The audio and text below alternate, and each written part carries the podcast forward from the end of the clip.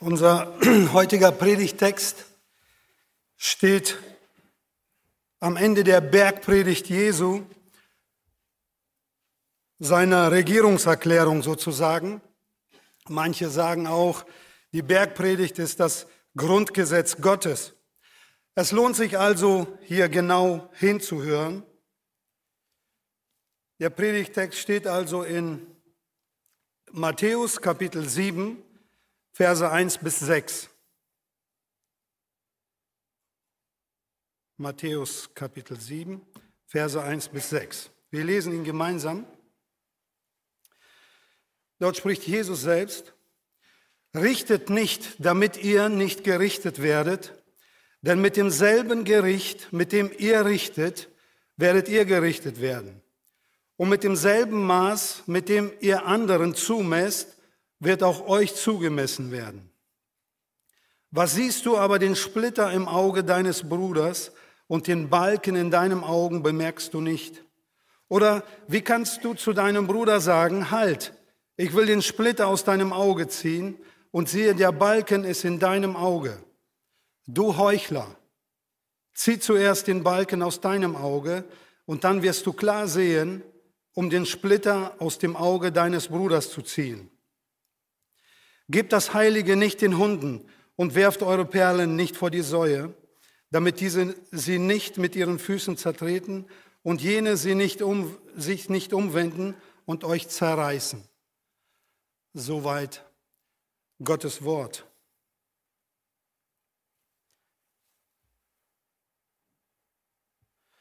In unserem Text heute Morgen geht es also um Korrektur in der Gemeinde wie wir unseren Bruder, unsere Schwester wieder zurechtbringen können, wie wir mit ihm oder wie wir ihr den Splitter, also sprich die Sünde, wieder entfernen können. Ein Splitter im Auge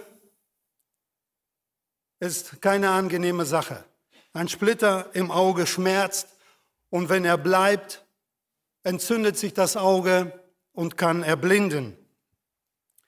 Ein Splitter im Körper kann zu Vereiterung führen, zu Blutvergiftung und letztlich zum Tod. Ein Splitter ist also eine ernsthafte Sache.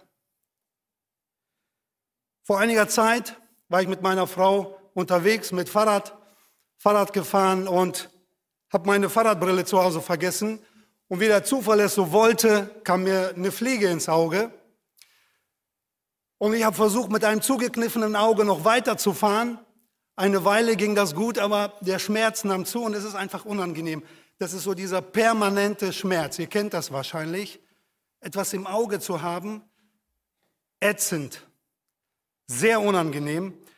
So, dass ich stehen bleiben musste und ich bat meine Frau, mir zu helfen, die Fliege aus dem Auge, also diesen Fremdkörper, zu entfernen und mich also von dem Schmerz zu befreien. Wenn wir eine Fliege oder einen Splitter im Auge haben, dann gehen wir zunächst zu einem uns vertrauten Menschen und bitten ihn, uns zu helfen, wenn wir es selbst nicht schaffen. Und das ist doch ganz selbstverständlich und normal und natürlich, oder? Niemand würde sich darüber wundern. Was würde man denken oder was würde man sagen, wenn ich sagen würde, meine Frau will mir helfen und ich sagen würde, hey, das ist meine Fliege im Auge, das ist mein Splitter, lass mich in Ruhe, ich mache damit, was ich will. Und ähm, vielleicht der Splitter am Körper irgendwo, er vereitert, ähm, aber es ist mein Splitter und ich mache damit, was ich will. Und diese eitrige Stelle zieht sich vielleicht wie ein roter Streifen am Körper hoch. Ich hatte das mal erlebt als Jugendlicher in Richtung Herz. Also eine Blutvergiftung bahnt sich an. Und ich sage, na und? Es ist schon Monate so und bald schon ein Jahr. Es wird gefährlich, es wird lebensgefährlich, Aber ich sage, lass mich in Ruhe. Oder was würde man von meiner Frau halten, wenn sie sagen würde, ich bitte sie mir zu helfen und sagen würde, lass mich in Ruhe mit deiner Fliege im Auge, mit deinem Splitter? Es ist dein Splitter. Nein, es ist ihre Pflicht, mir so gut es geht, so gut sie kann, zu helfen. Und wenn es nicht weitergeht, dann wird ein Arzt konsultiert, sprich also ein Seelsorger. Auf jeden Fall muss gehandelt werden, oder? Das ist doch ganz selbstverständlich. Dem Bruder, der Schwester muss also geholfen werden, auch wenn es weh tut. Der Splitter muss raus, es ist ein Fremdkörper. Der Bruder, die Schwester, sie müssen gesund werden. Darum sagt Jakobus in Jakobus Kapitel 5, Vers 19 und 20, Brüder, wenn jemand unter euch von der Wahrheit abirrt und das führt ihn einer zur Umkehr, so soll er wissen, wer einen Sünder von einem Irrweg zur Umkehr führt, der wird eine Seele vom Tod erretten und eine Menge Sünden zudecken.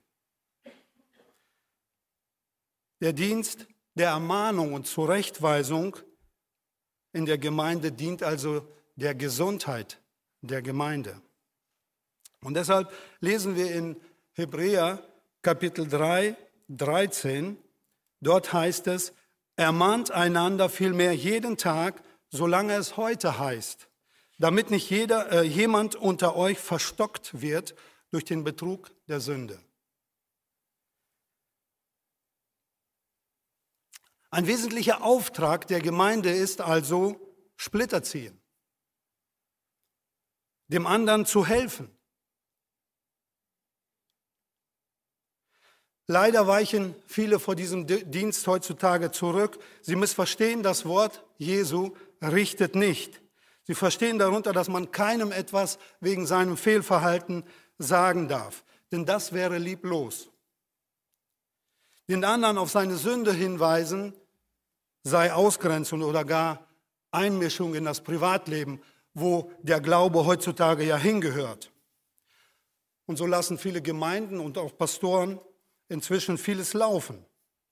Man möchte keine Konflikte, also lässt man jeden machen, wie er will.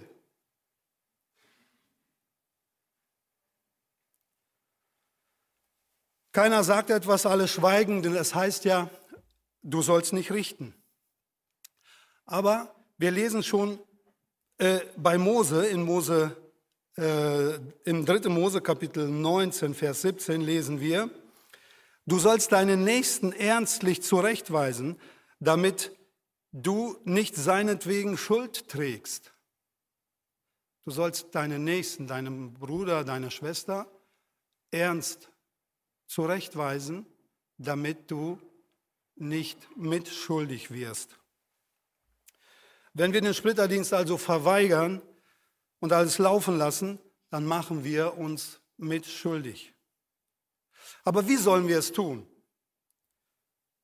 Achten wir darauf, was Jesus sagt. Jesus beginnt diesen Abschnitt mit den Worten, richtet nicht, damit ihr nicht gerichtet werdet. Ein Bauer und ein Bäcker standen vor Gericht. Und der Bauer wurde angeklagt, dem Bäcker zu wenig Mehl geliefert zu haben. Er sollte ihm 1000 Kilogramm Mehl liefern.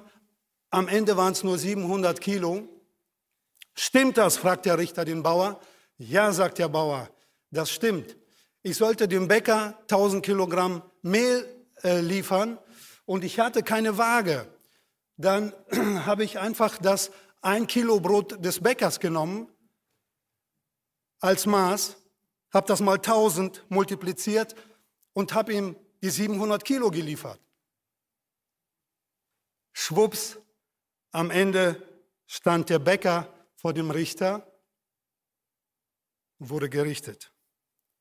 Richtet nicht, damit ihr nicht gerichtet werdet. Denn mit demselben Gericht, mit dem ihr richtet, werdet ihr gerichtet werden. Und mit demselben Maß, mit dem ihr anderen zumesst, wird auch, äh, wird auch euch zugemessen werden.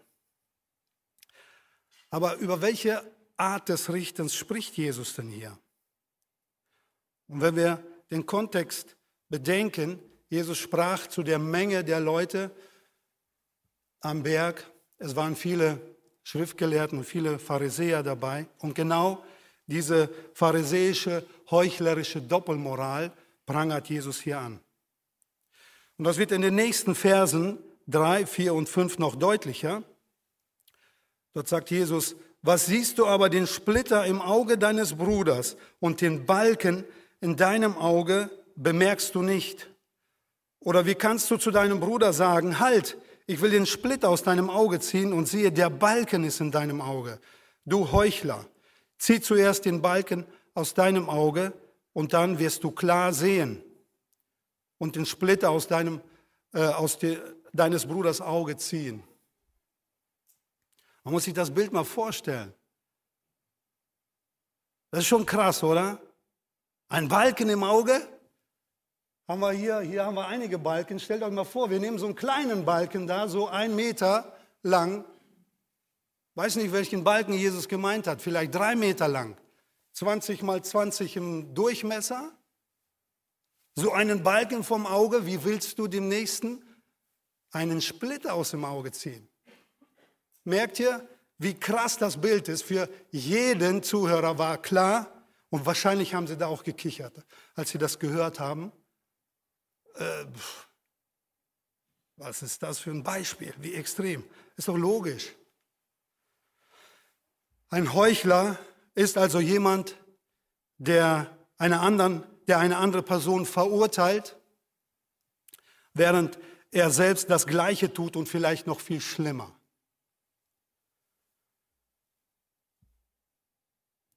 Wir kennen die meisten wahrscheinlich die Geschichte mit David und seiner großen Sünde. David hatte einen einfachen Mann seine Frau weggenommen, die Bathseba, und mit ihr den Ehebruch begangen. Und anschließend ließ er diesen Mann auch noch quasi ermorden. Er hat ihn an die Front geschickt, wo er ziemlich sicher umkommen sollte. Und er ist auch umgekommen. Und dann schickt Gott den Propheten Nathan zu David.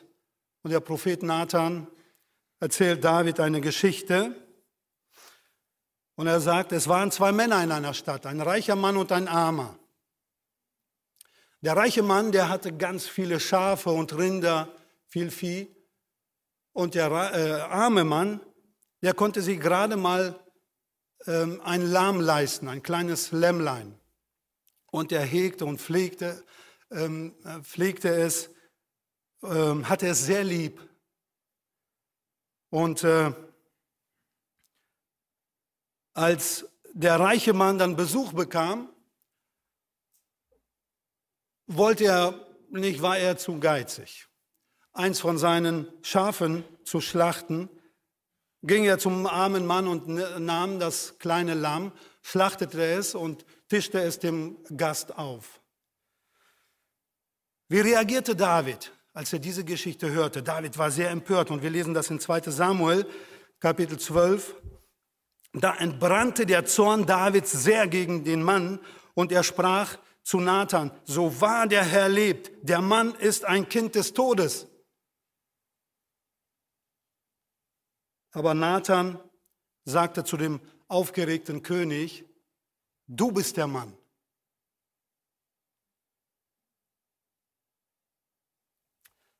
David sah also den Splitter im Auge des reichen Mannes und er selbst hatte einen Balken im Auge. Und darum sagt Paulus auch in Römer äh, Kapitel 2, Vers 1, du bist nicht zu entschuldigen, o Mensch, wer du auch seist, der du richtest. Denn worin du den anderen richtest, verurteilst du dich selbst. Denn du, der du richtest, verübst ja dasselbe. Bevor du also anderen den Splitter herausziehen willst, entsorge erst den Balken aus deinem Auge, sonst bist du ein Heuchler. Erst wenn du selbst frei bist, hast du die nötige Reinheit, die nötige Gelassenheit und die nötige biblische äh, Sachlichkeit, mit der du dem anderen helfen kannst. David tat Buße und bereute seine Sünden und deshalb war er ein Mann nach dem Herzen Gottes. Lass mich hier eine Frage an dieser Stelle an uns, an dich richten und an mich. Sind wir, bist du, bin ich, sind wir bereit, bereit unsere heuchlerische Doppelmoral, wo sie dann am, ans Tage, äh, an den Tag tritt, abzulegen? Sind wir bereit dazu? David ist uns hier ein Vorbild.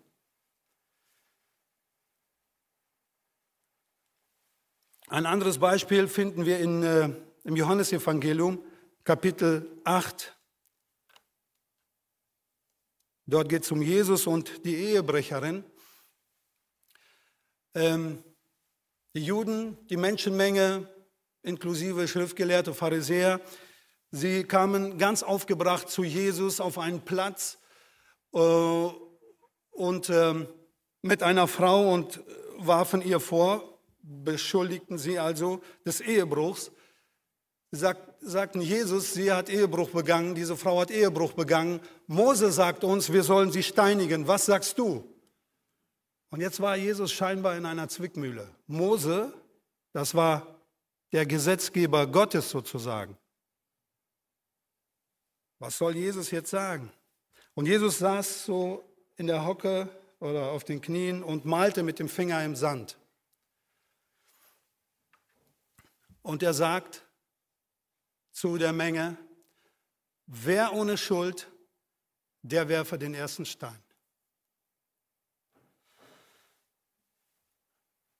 Nach und nach verließen sie den Platz und am Ende stand nur noch die Frau und Jesus auf dem Platz.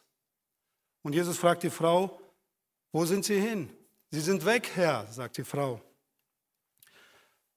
Verdammen Sie dich nicht, verurteilen Sie dich nicht, richten Sie dich nicht. Nein, Sie haben mich nicht gerichtet. Und Jesus sagt, so verdamme ich dich auch nicht. So werde ich dich auch nicht richten. Und dann sagt Jesus, geh hin und sündige hinfort nicht mehr. Wichtige Reihenfolge.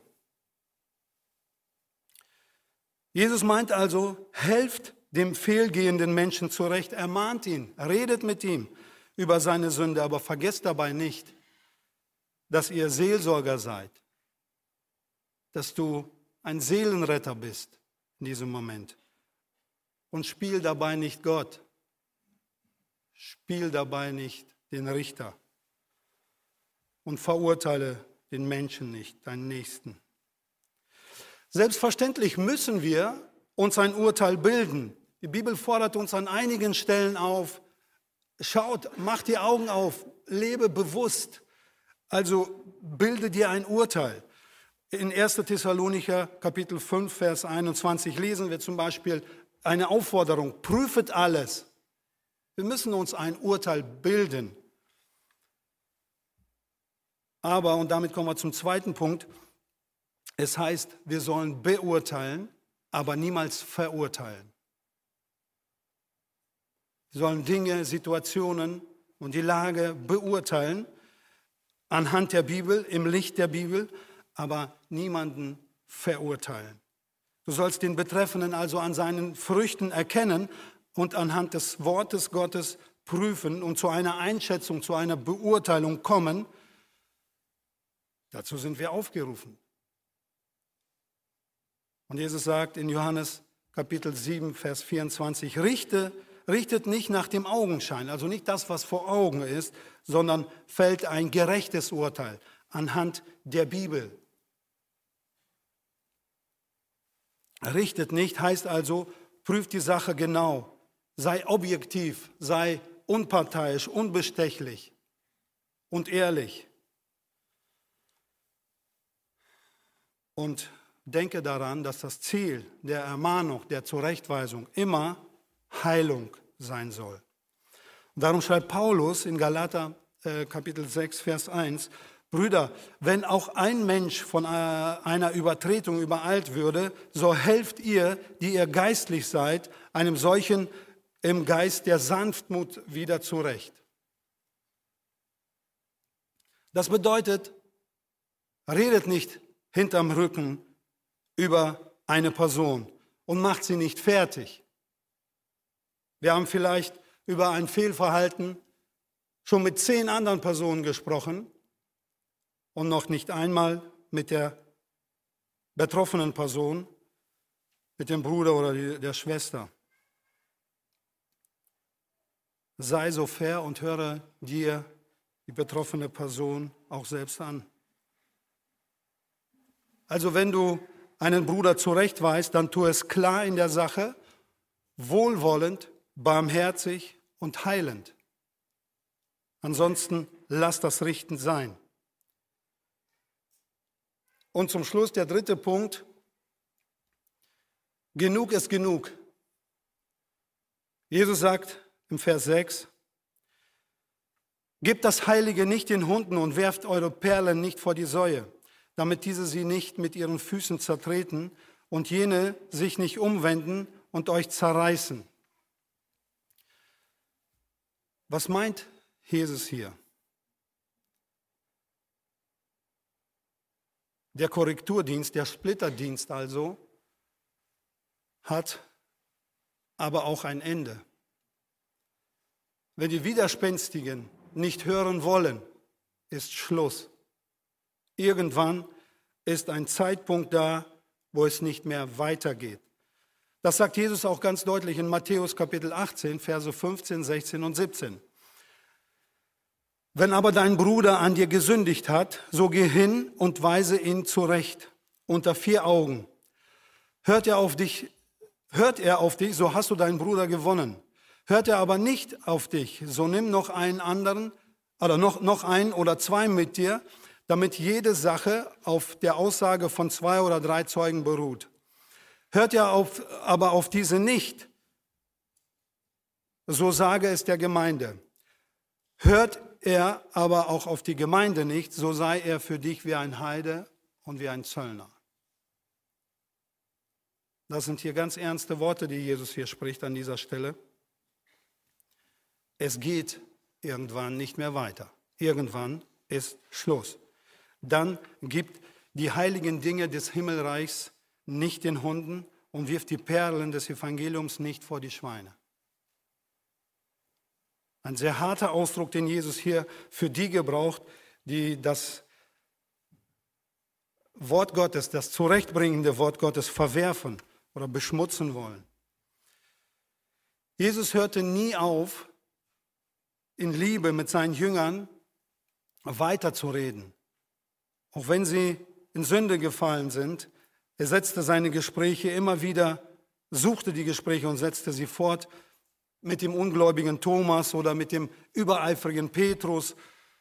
Und er brachte auch viele andere Sünder zurecht und in seine Nachfolge wieder auf den Weg, auf den biblischen Weg zu Gott hin. Aber Judas hatte irgendwann nichts mehr zu sagen. Und auch von Herodes lesen wir, in ähm, Lukas Evangelium. Er legte, also Herodes legte Jesus viele Fragen vor, aber Jesus gab ihm keine Antwort. Es war Schluss. Grundsätzlich gibt Jesus seinen Jüngern und uns die Anweisung, äh, Matthäus Kapitel 10, Vers 14, Und wenn euch jemand nicht aufnehmen, noch auf eure Worte hören wird, so geht fort aus diesem Haus oder dieser Stadt und schüttelt den Staub von euren Füßen. Wenn jemand auf dich nicht hören möchte, so ist irgendwann ein Zeitpunkt, da ist Schluss.